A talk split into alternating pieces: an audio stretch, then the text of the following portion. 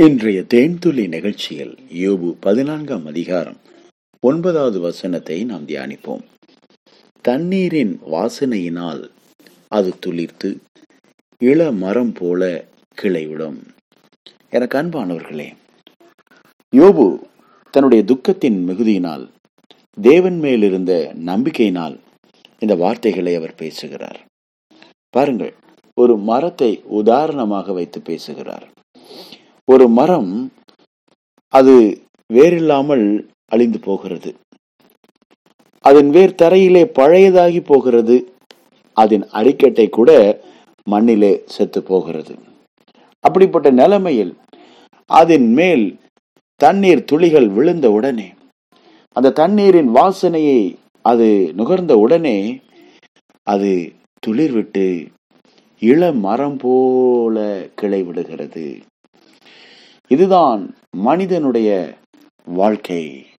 பிரியமானவர்களே யோபுவின் நாட்களில் மனிதனுடைய மரணம் என்பது அது அத்தோடு முடிந்து விடுகிற ஒரு காரியம் என்று அவர் நினைத்தார்.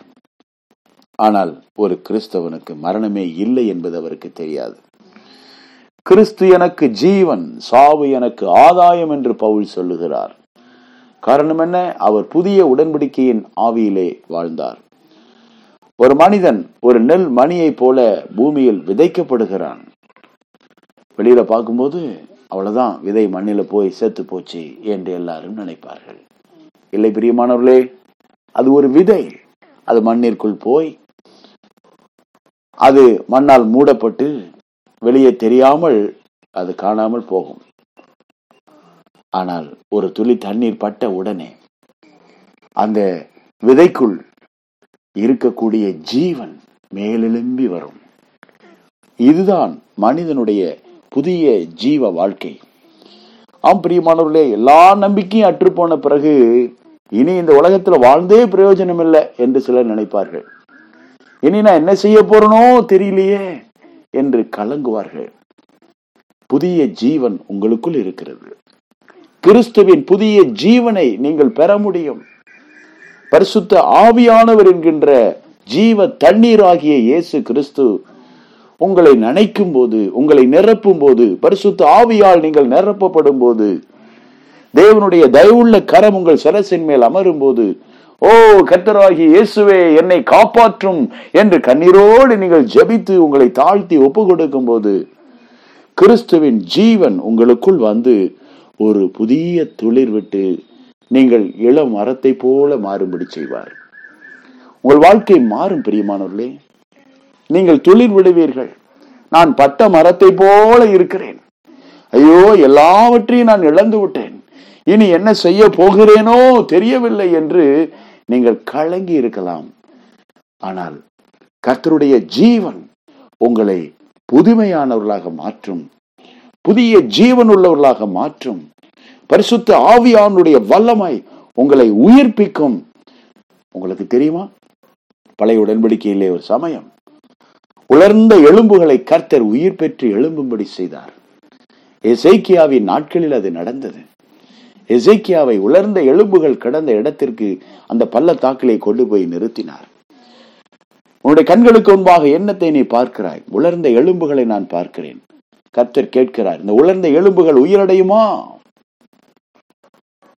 அது எப்படி முடியும்? எத்தனையோ ஆண்டுகளுக்கு முன்பாக ஒரு பெரிய யுத்தம் நடந்து அதில் இருந்த வீரர்கள் எல்லோரும் அங்கே மடிந்து காக்காயும் கழுகும் அவருடைய கண்களையும் சதையையும் மாம்சத்தையும் புழுக்களும் தின்றிப்பது வெறும் எலும்புகள் கிடக்கிறது. இது எப்படி உயிரடைய முடியும்? இந்த வறண்டு போன எலும்புகளுக்குள் எப்படி ஜீவன் உண்டாகும்? ஆனால் கத்தர் கேட்கிறார். கத்தருடைய வார்த்தை சொல்லுகிறது. எசைக்கியல் வாயிலிருந்து வார்த்தையை சொல்லும்படி அவர் சொல்லுகிறார். பிரியமானவர்களே கர்த்தருடைய வார்த்தை எசைக்கியல் சொன்ன உடனே உலர்ந்த எலும்புகள் ஒன்றோடு ஒன்று இணைந்தது. அதிலே தோலும் மாமிசமும் நரம்பும் இணைத்து கட்டி அது ஒரு மனித உடலாக மாறியது. மட்டுமல்ல ஜீவ சுவாசம் அதற்குள் ஊதப்பட்ட போது என்ன நடந்தது தெரியுமா?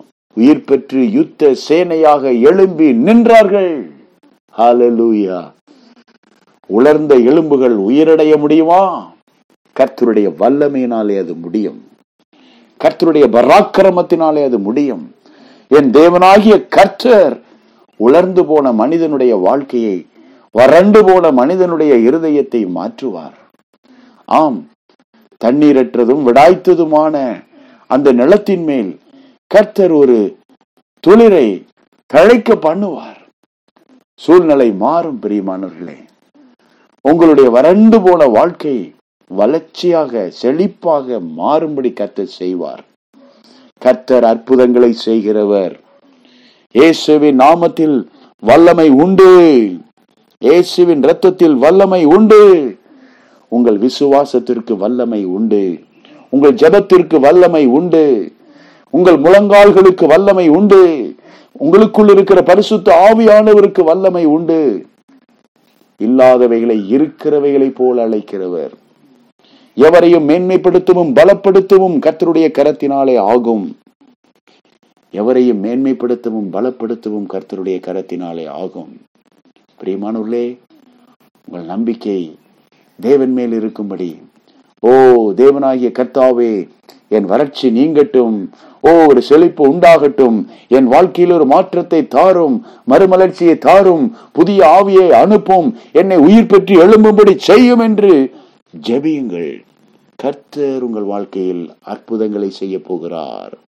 ஆண்டவரே சுவி நாமத்தில் ஜீவனை கொண்டு ஆசீர்வதிக்கிறோம். நல்ல பிதாவே. ஆமேன்.